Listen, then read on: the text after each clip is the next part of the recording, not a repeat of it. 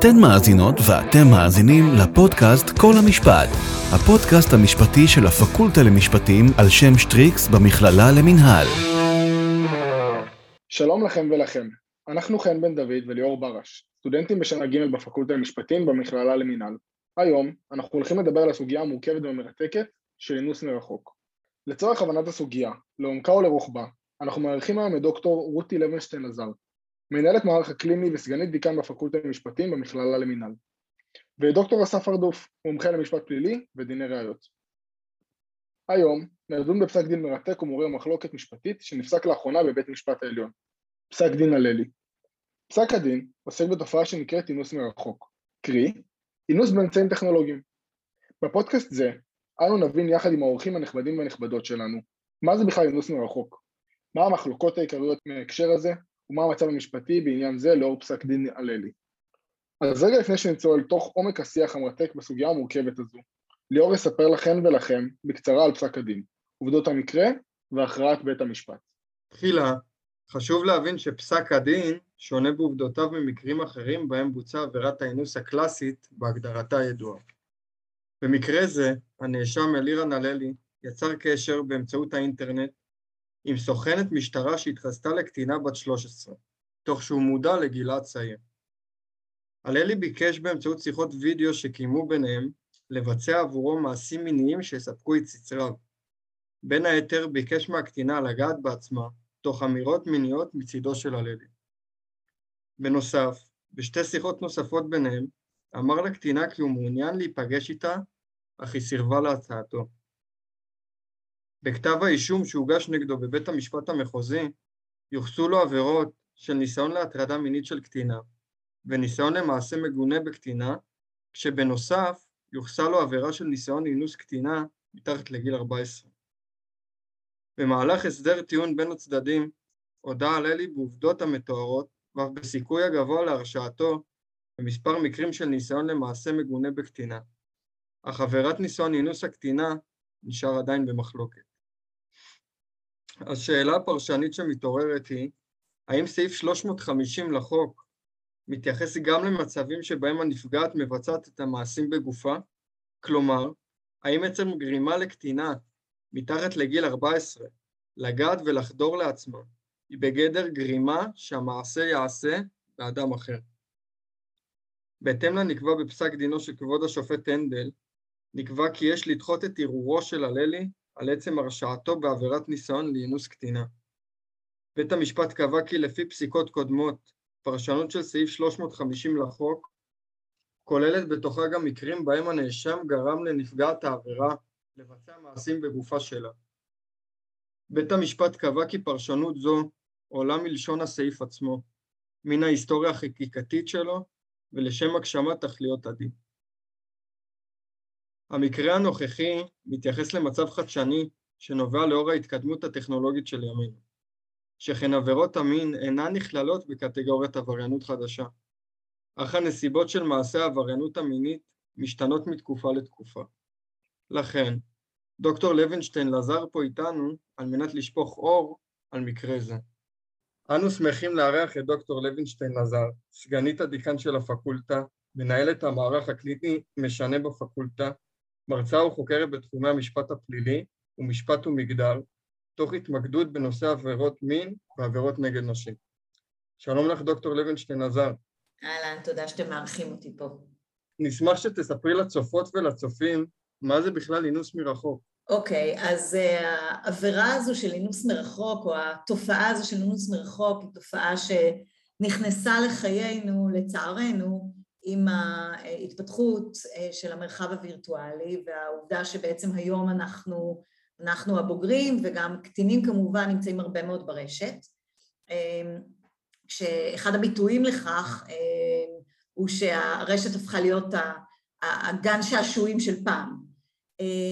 ובעצם עבירת האינוס מרחוק מדברת על כך שאדם באמצעות המרשתת, כן, באמצעות האינטרנט או באמצעות מרחבים וירטואליים אחרים, בעצם גורם לאדם אחר שהוא הקורבן, ואני אומרת בסוגריים, בדרך כלל מה שהגיע לפתחו של בית המשפט זה קטינים, אה, גורם לאדם אחר, לאותו קטין, לאותו קורבן, בדרך כלל גם קטינות, לבצע בעצם בעצמן את עבירת המין, זאת אומרת, מייצר מצב שהוא בעצם גורם להן להחדיר לעצמן אצבעות או, או חופצים אחרים, או לעשות בגופן מעשים מיניים שכמובן לא בהסכמתן ולא ביוזמתן.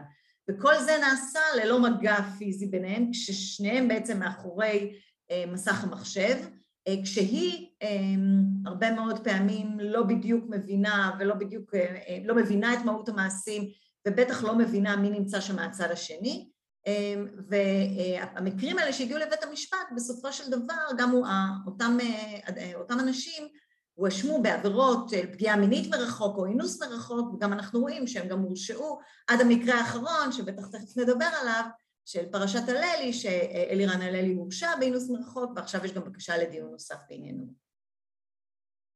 פסיקתו של בית המשפט העליון בעניין הללי, בכל הקשור לאינוס מרחוק, מצטיירת כפסיקה תקדימית. האם היא באמת כזו?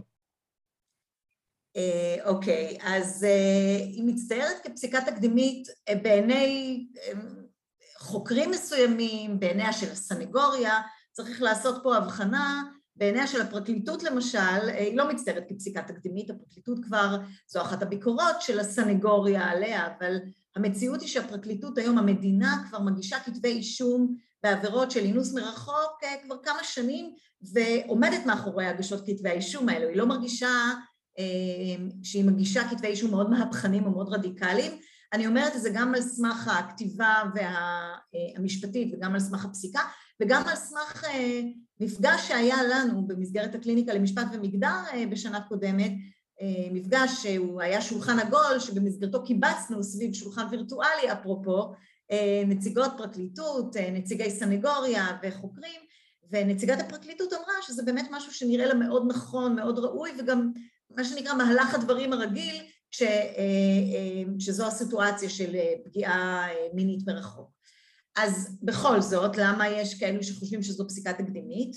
אז מי שסבור שזו פסיקה תקדימית למעשה בא ואומר, אנחנו רגילים לחשוב על עבירת האונס, וגם זה מה שבדרך כלל ככה המציאות זימנה לנו עד השנים האחרונות, כבעילה של אישה שלא בהסכמתה חופשית, או מעשה סדום בגבר, שזה בעצם אה, כמו עבירת האינוס רק בגבר, כשהרעיון הוא בעילה, שכבר היום כל, אני חושבת שכל סטודנט למשפטים שנה א' יודע שאנחנו מדברים על חדירה או על החדרה של חפץ אה, לאישה, זאת אומרת מגע פיזי. זה בעצם במובן העובדתי שלו, במובן של האקט עצמו, זה מה שאנחנו מציירים לעצמנו וזה מה שאנחנו גם רגילים מהמציאות. ולכן בעצם המבקרים את. הגשת כתבי האישום בעבירת האינוס מרחוק ואת פרשת הללי, שהיא באמת פסק הדין האחרון, באים ואומרים, יש פה בהן קונסטרוקציה חדשה, כן, אה, שבית המשפט העליון מאמץ אותה. אה, קונסטרוקציה, אגב, שתכף אולי נדבר עליה, היא, לשון החוק מאפשרת אותה. זאת אומרת, אין פה איזה מין, אה, בעיניי, אין פה פרשנות אקטיביסטית, חקיקה שיפוטית מאוד חדשנית, כי יש לנו בלשון החוק את האפשרות ההכלאה של כמה סעיפים, של סעיף עבירת האונס 345 וסעיף 350 של הגרה מעשה, מאפשרת לבית המשפט להרשיע, זאת אומרת במובן הזה בעיניי אין פה אה, החלטה מאוד תקדימית ומאוד רדיקלית. בכל זאת, מי שסבור שהיא תקדימית בא ואומר, אה, זה מעין כפייה של החוק על מציאות חדשה. אה, מין כפייה מלאכותית של החוק, או מין התאמה מלאכותית של החוק למציאות חדשה, כשהמציאות החדשה הזאת צריכה לייצר חקיקה חדשה. זו בעצם התפיסה של מי שאומר שזו אה, חקיקה, סליחה, פסיקה תקדימית. האם לדעתך פסק הדין עשוי להשפיע על עולם המשפט הפלילי בדגש על עבריינות מינית? אני חושבת שהתשובה שלי תתחבר באמת לתשובה הקודמת, כי מאחר שאני אה, לא סבורה שזו פסיקה תקדימית, אה, לא מבחינה משפטית ואפילו, אני אזהר ואומר גם לא מבחינת המסר, כי בעצם הפסק הדין הזה מצטרף לעוד שורה של פסקי דין ששמים דגש על הזכות לאוטונומיה מינית של נפגעת העבירה, אה, של נפגעי עבירה בכלל, על הייחודיות של עבירת האונס, ואולי פה אני, אני אתייחס באמת לייחודיות של עבירת האונס, באמת מכל, אבל יש הרבה מאוד עבירות שפוגעות באוטונומיה המינית של, של הנפגעים, גם עבירת שוד אלים אה, פוגעת באוטונומיה המינית של, אה, של נפגעים, זאת אומרת זו לא העבירה היחידה. מה שמיוחד פה, ובכבוד של הקורבן ובחירות של הקורבן, במובן הזה עבירת האונס היא עוד עבירה שפוגעת בכבוד, באוטונומיה ובחירות. ההבדל הוא שבעבירת האונס יש משהו, ופה אני גם אתן קרדיט ואצטט אולי מעמדה שאומרת פרופסור אורנה אליגון דר בכתיבה שלה על עבירת האונס, שהיא אומרת מעבר לפגיעה בכבוד ובאוטונומיה ובחירות, יש פה איזושהי הפיכה של הקורבן לחלק ממנגנון ביצוע העבירה. זאת אומרת, יש פה איזושהי עבירה שכופה עליו באמת מחיקה לגמרי של האנושיות שלו ושל התחושות שלו, והוא הופך להיות חלק ממעשה התוקף, בשונה מעבירה של שוד או, או תקיפה אחרת. ויש פה פגיעה, הרבה מאוד מדברים על אונס הרי כרצח של הנפש. עכשיו, אנחנו לא ניכנס להיקף הנזק של קורבן העבירה, אבל יש פה עבירה שהיא באמת מאוד מאוד ייחודית. גם המגדריות שלה, גם החיבור שלה לתפיסות ולהבניות החברתיות והתרבותיות של מין ומיניות ואיך הן נתפסות, והמכלול הזה של עבירת האונס שהיא באמת כל כך ייחודית, מייצרת מצב שהפסיקה הזאת, הללי, או גורמת לי, או לפחות לומר שהפסיקה הזאת של, של לירן הללי, היא עוד פסק דין, היא עוד נדבך בחיז, בחיזוק הדגש על הכבוד, על האוטונומיה, על החירות, על ה... על ה של קורבן העבירה, וגם עוד איזשהו, הייתי אומרת, עוד איזשהם תימוכים לכך שאנחנו מדברים באמת על עבירה שהיא מאוד מאוד ייחודית מבחינת הנזק שלה ומבחינת ההשפעה שלה על הקורבן, ולכן הערך המוגן בה, מעבר לבחירה אם זה אוטונומיה, כבוד או חירות, כן, מעבר ל... זאת אומרת, לא צריך להחליט עכשיו, למרות שהערך המוגן ידוע כאוטונומיה, ההבנה שיש לנו פה ערך מוגן שהוא כל כך ייחודי, ולכן פסק דין הללי הוא בעצם, הוא בעצם עוד דגש לייחודיות של עבירת האונס, ולכן לדעתי ההשפעה שלו תהיה במובן הזה שהיא תיתן חיזוק לפרקליטות, רוח גבית לפרקליטות, לומר, יש לנו פה עוד עבירת מין במרכאות חדשה, עוד מרחב חדש של פגיעה מינית, עוד מרחב שהופך להיות נפוץ יותר ויותר, עם ייחודיות משלו במובן, ה, במובן של איך שהוא נעשה, אבל הערך המוגן, הייחודיות הזאת של עבירת האונס, שבאמת הנפגעת או הנפגע באמת הופכים להיות חלק, זו זילות כל כך דרמטית של האוטונומיה המינית של נפגע העבירה, במובן הזה פסק דין הללי בעצם מצטרף לשאר פסקי הדין בנושא של פגיעה מינית. האם לדעתך סיווג האינוס מרחוק תחת עבירת האינוס יוצרת, במוצר או במשתמע, מין זילות בעבירת האינוס הקלאסית? אמ, אז שוב, זה מתחבר בעצם למה שאמרתי מקודם. בסוף יש לנו פה כפייה מינית אה, על אדם, על קורבן. אה, יש לנו כפייה מינית, יש לנו אמ, שליטה אה, באדם אחר באמצעות, באמצעות, באמצעות שימוש במין ובמיניות. יש לנו כפייה של אינטימיות, יש לנו ניכוס של סובייקטיביות של נפגעת העבירה, אנחנו ממש מוחקים אותה בעבירה הזו, ולכן במובן הזה אין שוני מעבירת אונס אחרת. נכון שנדמה לנו, זה נכון שנדמה שהנזק הוא פחות חמור כי אין בעצם מגע. אין, אנחנו, כשאנחנו מדמיינים את זה, אנחנו אומרים אין פה מגע פיזי, גם אין פה אלימות פיזית, בסדר? אין פה, אה, בעצם היא עושה לעצמה, וזה נדמה לנו כמשהו פחות חמור, פחות, אה, עם נזקים פחות משמעותיים, ואני מבינה את המחשבה האינטואיטיבית הזו. אבל זו גם הייתה המחשבה האינטואיטיבית בעבר, למשל, על אה, אונס על ידי אדם מוכר. בעבר התפיסה הייתה שאונס על ידי אדם זר זה האונס החמור ביותר, הקשה ביותר, אדם שאת לא מכירה, שכופה עלייך יחסי מין, שכופה עלייך את ה... שפוגע לך באינטימיות, כל הדברים שדיברנו עליהם עד עכשיו. ועם השנים המחקרים הראו ראשית שמרבית מקרי האונס הם נעשים על ידי אדם מוכר, אנחנו מדברים על 90% ממקרי האונס שנעשים על ידי אדם מוכר, זאת אומרת הפרדיגמה הזו של האונס הקלאסי במרכאות כפולות היא מהר מאוד המאבק הפמיניסטי והכתיבה הפמיניסטית הראתה ש... שאלו לא מקרי האונס המייצגים. ואז נשאלת השאלה, אז מה, 90% מהקורבנות של עבירות מין או 90% ממקרי הפגיעה המינית הם פחות חמורים? יכול להיות. אבל המחקרים הראו שהנזק הוא חמור ולפעמים חמור יותר, כי תחשוב על הפגיעה באמון, כן, של אדם ש, שאת מכירה אותו, אוהבת אותו, בן זוג, חבר, דייט, אדם שאני לא מדברת בכלל על בן משפחה, אני שמה את זה בצד, אז הפגיעה באמון, את נותנת אמון באדם והוא כופה עלייך את, את אותה פגיעה מינית, יכול להיות חמור הרבה יותר מאותו אדם זר שלא ראית ולא תראי יותר לעולם. אז אני קצת מקבילה את זה לזה, כי גם פעם זאת הייתה התפיסה, זה הרבה, הרבה פחות חמור. הרבה פחות חמור, בטח אם זה בעלך, בן זוגך, ואנחנו רואים, מחקרים מראים לנו שהנזק הרבה מאוד פעמים הרבה יותר חמור בגלל מה שהרגע הזכרתי. ואני חושבת שאפשר גם להקביל את זה לפה, כמובן זה, זה, זה השוואה אחרת, אבל גם פה יש לנו פה קודם כל פלישה למרחב הכי מוגן של הקורבן. קורבן יושבת בבית או יושב בבית, בחדר שלו, זאת אומרת, יש לנו פה פגיעה במקום שאמור להיות הכי מוגן. אה, יש לנו פה פגיעה שיכולה להיות מתמשכת, לא חד פעמית. נכון שזה יכול להיות גם במקרים אחרים, אבל יכולה להיות מתמשכת.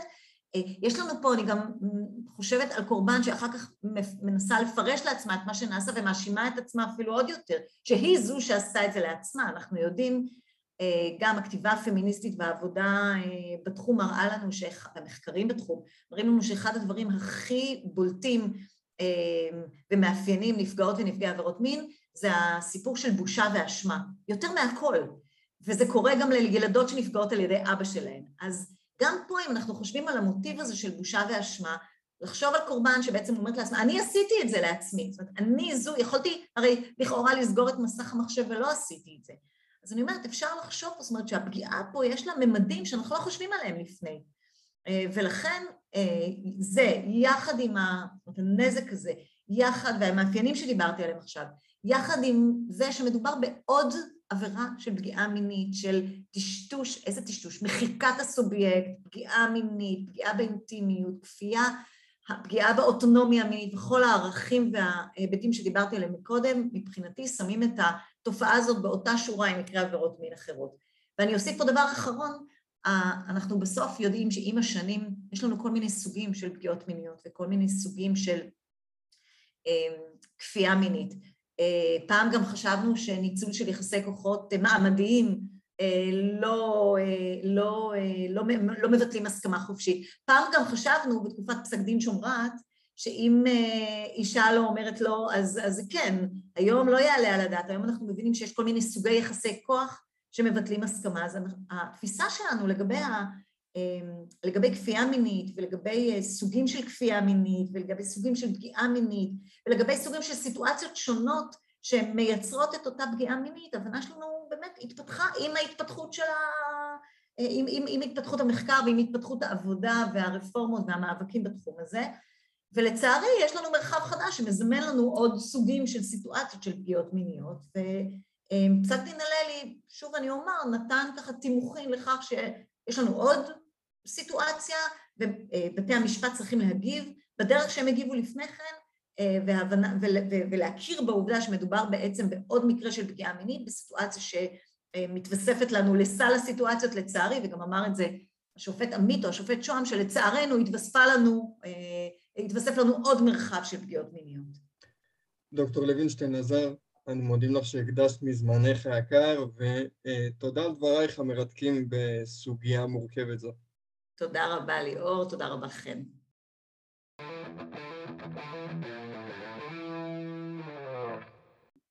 אנחנו שמחים לארח את דוקטור אסף הרדוף, דוקטור למשפטים, מרצה וחוקר את תחומי המשפט הפלילי, סדר הדין הפלילי, דיני הראיות, דיני בעלי חיים, ותוך התמקדות בנושא הפשע המקוון. שלום לך דוקטור אסף הרדוף, תודה רבה שהסכמת להתארח אצלנו היום. שלום לכם ותודה רבה שאתם מארחים אותי. האם לדעתך זה מקומו של בית המשפט לקבוע החלטות מסוג זה בדרך של היקש ופרשנות, או שלדעתך ראוי שהמחוקק יסדיר עבירה זו בחוק העונשין בדרך של חוק כתוב? קודם כל, כאשר אה, בית המשפט ניצב בפני שאלה שהוצבה אה, לפניו, אז הוא צריך להתייחס אליה, אין לו את הזכות להימנע מלהתייחס לשאלה. אה, המסגרת של השאלות במשפט הפלילי בדרך כלל נוצרת על ידי הפרקליטות ועל ידי הזיקה בין כתב האישום לבין הסנגוריה, ההגנה והתגובה. וכאשר השאלה מבשילה ומגיעה לבית המשפט, אז הוא לכל הפחות צריך להתייחס, הוא יכול להגיד שהסוגיה היא כזו שהוא לא מסוגל להכריע בה בצורה כזו או אחרת, אבל הוא צריך להכריע בסופו של דבר. אה, אין פה בגדול שאלה של שפיטות במשפט הפלילי לעומת אה, ענפים אחרים, ובית המשפט אה, בוודאי צריך להתייחס. איך הוא צריך להתייחס ואיך הוא צריך להכריע זו שאלה נפרדת, ומי הגורם הראוי להרחיב את עבירת האונס בצורה שהיא יחסית דרמטית וחדשנית, זו גם שאלה שהיא שאלה מוסדית מעניינת, אני חושב בגדול ש, שהמחוקק הוא הגורם המתאים להרחיב את העבירה הזו אה, בין מבחינת אה, תוויות ומבחינת ענישה, מבחינת מה שהיא מכסה ומה שהיא לא מכסה אבל אה, כאשר בית המשפט נשאל על ידי הפרקליטות אם משהו מסוים הוא, הוא כן או לא עבירה של אונס אז הוא מחויב להשיב זה שאני חושב שהתשובה היא בעייתית זה עניין אחר. כידוע, עבירת מעשה הסדום כלפי גברים עוברת אפליה ואינה בעלת תיוג חמור כפי שמתויגת עבירת האינוס. בפסק הדין השופטים עושים את ההיקש והפרשנות רק לעבירת האינוס כלפי נשים. האם לדעתך נראה בעתיד פרשנות והיקש גם בעבירת מעשה הסדום, בו עבריין יגרום לגבר לבצע בעצמו מעשים מגונים? אמ, אז עבירת מעשה הסדום איננה עבירה מגדרית. העבירה של אונס והעבירה של בעילה אסורה בהסכמה הן שתי עבירות שבמובהק הן מגדריות והן חלות רק בסיטואציה שבה הקורבן הוא אישה. העבירה של מעשה הסדום יכולה לחול גם על קורבן אישה וגם על קורבן גבר. ולמעשה העבירה הזו, או הקונסטרוקציה הזו כבר הגיעה לבתי משפט או מצאה את דרכה בכתבי אישום כאלה ואחרים גם בהקשר מקוון, אבל בקשר לקורבנות אה, נשים.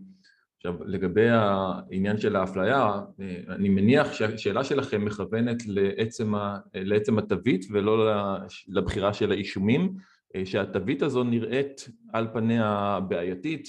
אה, רק לאחרונה כתבה דוקטור אה, אורית קמיר שהשימוש בביטוי הזה הוא שימוש אה, פוגעני והוא שימוש לא נכון כי המעשה הזה כשלעצמו הוא, הוא לאו דווקא מעשה שהוא פסול והבחירה של המחוקק לשים כותרת כזו על מעשה שהוא נחשב מאוד מאוד חמור היא בחירה בהחלט בעייתית גם הבחירה שלנו בישראל, שהיא לא בחירה גלובלית, אבל היא בחירה של הרבה מדינות, להפוך את עבירת האונס או להשאיר את עבירת האונס כעבירה מגדרית בבסיסה, היא בחירה מפוקפקת, שגם אה, דוקטור קמיר וגם אה, אחרות וגם אני אה, טענו בעבר שהיא בחירה מיותרת ושהיא בחירה לא נכונה ושעבירת האונס פשוט צריכה להתפרס גם על קורבנות שהם גברים, בלי הבחנה שנוגעת לחלקי גוף כאלה ואחרים אה, שאחת הולכת לעבירה מסוג אחד ואחת הולכת לעבירה מסוג אחר, אבל אה, אם נחזור לשאלה שבנוגע לאינטרנט, אז אה, כאן כאמור כבר הבליחו טענות גם בנוגע למעשה סדום, גם בנוגע למעשה מגונה. מה לעשות שבינתיים אנחנו נתקלים בעיקר בסיטואציות של קורבנות נשים ולא של קורבנות גברים, אבל לפחות חלק מהתזה יכול לעבוד גם לגבי גברים. האם לדעתך הכרה בעבירת אינוס מרחוק תיצור מדרג ענישה חדש אשר יוזיל מעבירת האינוס הרגילה, או שלדעתך בית המשפט ייצור הבחנה בין העבירות?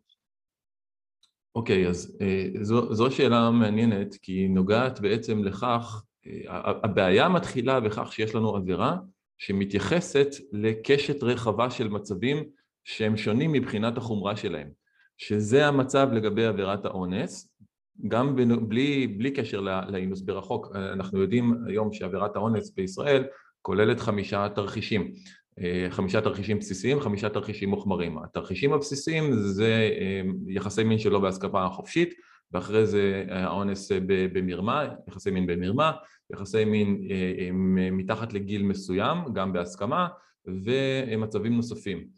עכשיו, נדמה לי שגם הפרקליטות וגם בתי המשפט, ואולי גם הציבור, לא תופסים את כל המעשים הללו באותה דרגה של חומרה, אבל המחוקק שם את כולם באותה עבירה ותחת אותה כותרת ותחת אותו אה, אה, עונש לפחות מבחינה תיאורטית. וכך יוצא שבית המשפט והפרקליטות וגורמים נוספים צריכים בעצם לשרטט מחדש את הדינים של הענישה של מה חמור יותר ומה חמור פחות. למעשה אגב עכשיו יש לנו עבירה יחסית חדשה שנקראת רצח באדישות ובעצם יש לנו רצח בכוונה ורצח באדישות, לשני הדברים הללו אנחנו קוראים תחת אותו, תחת אותו שם, לשניהם אנחנו קוראים רצח או רצח בנסיבות מחמירות וזה מייצר מצב שבו מעשה אחד שהוא חמור יותר בעינינו, לפחות בעיני רבים מאיתנו, ומעשה שהוא פחות חמור זוכים בדיוק באותה תווית ואחר כך בית המשפט אולי יכול לשרטט בעניינים של ענישה מה יותר חמור בעיניו ומה פחות חמור בעיניו. אני כן יכול לומר לכם לגבי הנושא של האונס המקוון שהמקרה הראשון שבו השאלה הזו נדונה אה, ונבחנה בצורה ביקורתית היה על ידי בית משפט מחוזי, היום נשיא בית משפט מחוזי בחיפה בשאלה של מעצר עד תום ההליכים.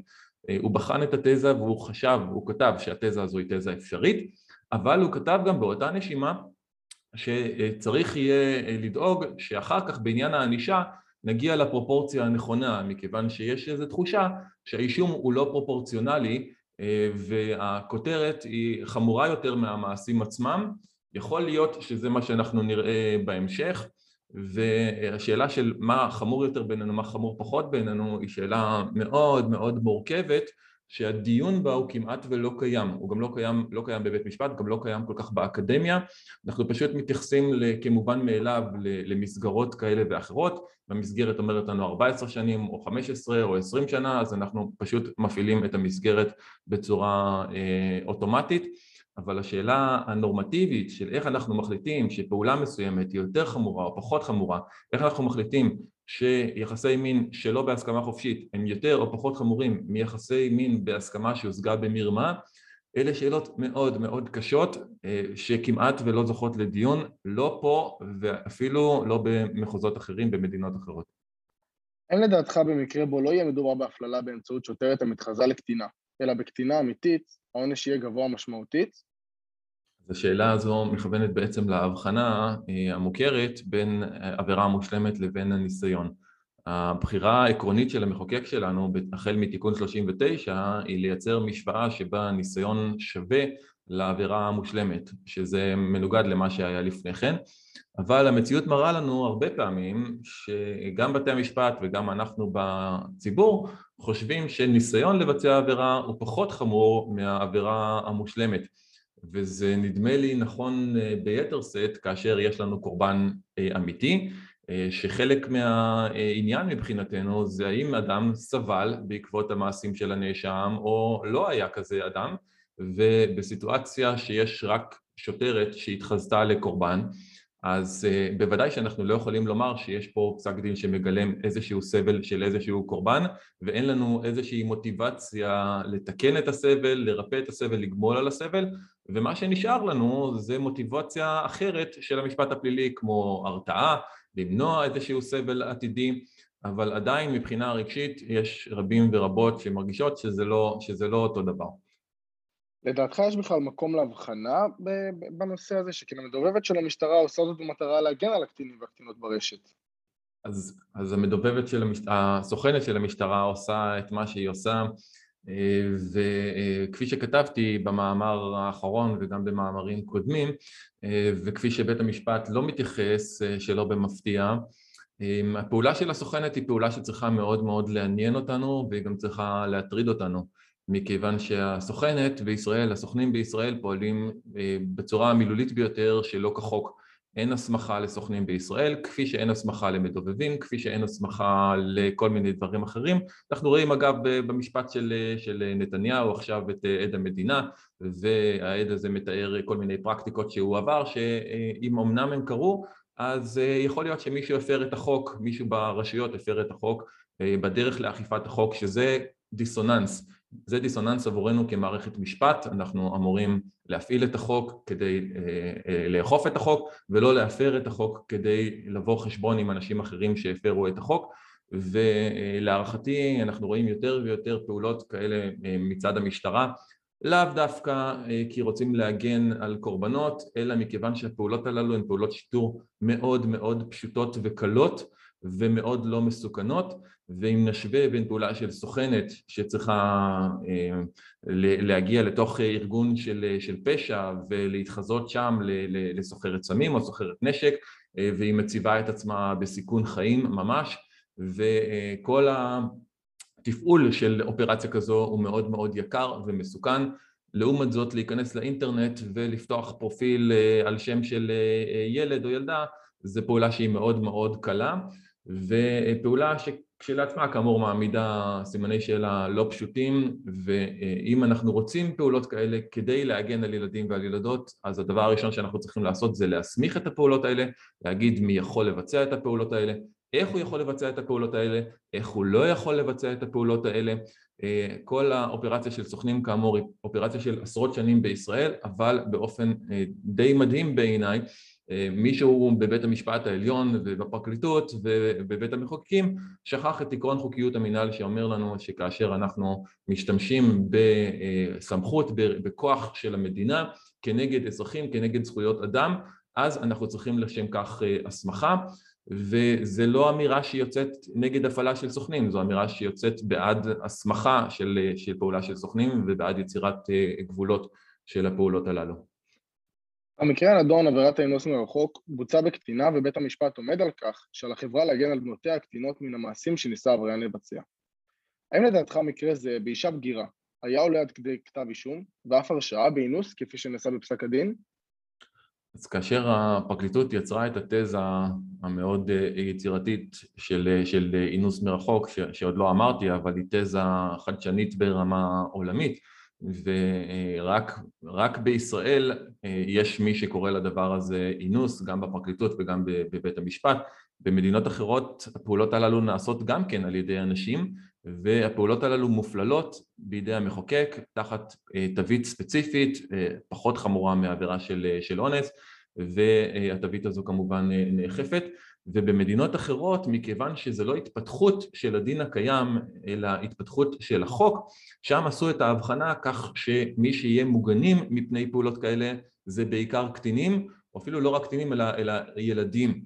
לעומת זאת, תחת החוק שלנו, אם תקראו היטב את עבירת האונס, אין שם שום אזכור של המילה אינטרנט או של המילה תקשורת או, או, או מילים כאלה ואחרות, ולכן מרגע שיצרנו את התזה הזו, את התזה המשפטית, אנחנו יכולים ליישם אותה גם לגבי אנשים, קורבנות שאינם קטינים, כאשר התזה נוצרה, כאמור, היא נוצרה בישראל ביחס לקטינים, לקטינים שהם קורבנות ולאנשים שפגעו בהם מרחוק, אבל התזה הזו כבר הגיעה וכבר יושמה גם לגבי בגירות, לגבי אה, אה, בגירות אמנם צעירות יחסית, אבל כבר בגירות אה, תחת רובריקה אחרת של עבירת האונס. במקום הטענה של אינוס במרמה או האינוס הסטטוטורי שנוגע לגיל, אה, טענה של אינוס שלא בהסכמה חופשית, מכיוון שאחת הפעולות שלא מסובך לבצע אותה מרחוק זה פעולה של סחיטה, סחיטה באיומים, ואדם שסוחט מרחוק אדם אחר באיומים ודורש ממנו לעשות פעולות בגופו, אפשר לעשות את זה מקרוב, אפשר לעשות את זה מרחוק, ולכן יש לנו כבר אה, פסקי דין בישראל שהרשיעו גם בסיטואציות של אה, בגירות קורבנות. באינוס מרחוק לקורבן העבירה יש שליטה רבה יותר באירוע, שכן היא יכולה פשוט לנתק את השיחה או לחסום את העבריין, וזה בניגוד לאונס פיזי. האם לדעתך יש להתחשב בהבדל זה בענישה שבעבירות אלה? אז שאלת היכולת של קורבן להתגונן אה, וההשפעה שלה על ניסוח של עבירה או על פרשנות של עבירה היא גם שאלה שהיא מאוד מאוד אה, מורכבת ויש בה פער בין התפיסה החברתית לבין התפיסה אה, של המשפט. תפיסה של החברה הרבה פעמים מאשימה קורבנות על כך שהם לא הגנו על עצמם כמו שצריך או שנכנסו לאיזושהי סיטואציה מסוכנת והתפיסה של, של בית המשפט אה, לפחות הרבה פעמים אומרת לנו שוב ושוב שזה בכלל לא משנה ומה שמשנה זה הרצון שלנו למנוע את הפגיעה הערכית. ובקשר לשאלה הקונקרטית שלפנינו בתי משפט כבר הדגישו כמה וכמה פעמים שזה בכלל לא משנה אם יש לקורבן אה, אה, קצת, קצת יותר שליטה והדגישו שקורבנות בעיקר צעירים אה, לא באמת מסוגלים לתפקד ולמנוע את המשך הפעולות כנגדם אבל כאן שוב צריך להדגיש בחזרה לשאלה הקודמת שלכם אה, בסיטואציה כמו של הללי אה, יש לנו קורבן שאין שום סיבה בעולם שהיא תעצור את התקשורת כי היא מעוניינת בתקשורת. היא מעוניינת בתקשורת כי זה מה שבונה את כתב האישום. וזה שוב מתחבר לשאלה של איך סוכנת צריכה לפעול, האם סוכנת צריכה לדמות התנהגות של אה, קורבן אמיתי או שהיא צריכה לפעול באופן שיאפשר אחר כך אה, לכתב אישום להבשיל ונדמה לי שוב שזו אחת הבעיות שנוגעות להפעלה של, של סוכנים. אני כן יכול לומר לכם בהקשר הזה שכמעט כל התיקים, בוודאי התיקים הראשונים שבהם התזה של האינוס המקוון אה, עלתה על הפרק, כל האינטראקציה בין הקורבנות לבין העבריינים החלה משקר, משקר ואו סחיטה. לא היה מצב שבו אדם מבוגר פונה לילדה ואומר לה את גילו והדברים אחר כך מבשילים לכדי תקשורת מינית ואפשר אולי להעריך שהדברים האלה לא קרו מכיוון שאם היה אדם שאמר את הדברים הללו אז התקשורת אה, נגמרה. ובעצם השליטה של, הקורבן בשלב מאוד מוקדם עוד לפני שהיא הייתה קורבן הובילה למצב שהיא לא הופכת לקורבן בשלב, בשלב מאוחר יותר כי היא פשוט הפעילה את המסננת וסיטואציות כמו בתיק של הללי שבו הנאשם אומר את הגיל האמיתי והילדה ממשיכה לשתף פעולה היא סיטואציה לפחות במקרה הזה כמו במקרים אחרים שהיא בעצם סיטואציה של סוכנת שיש לה עניין אחר להמשיך בתקשורת שהוא לא העניין הטיפוסי. דוקטור ארדוף, אנחנו רוצים להודות לך על שהקדשת מזמנך ועל שהרחבת על הסוגיה. תודה רבה. תודה רבה לכם. אנו רוצים להודות למאזינים ולמאזינות, ואנו מקווים שנהנתם. אתם מוזמנים לכתוב לנו מה אתם חושבים על הנאמר וכיצד פסק הדין השפיע עליכם. אנחנו זמינים באתר, במייל, בפייסבוק ובאינסטגרם של כל המשפט. מאחלים לכם ולכם שנה אזרחית פוריה, מוצלחת ובעיקר בריאה.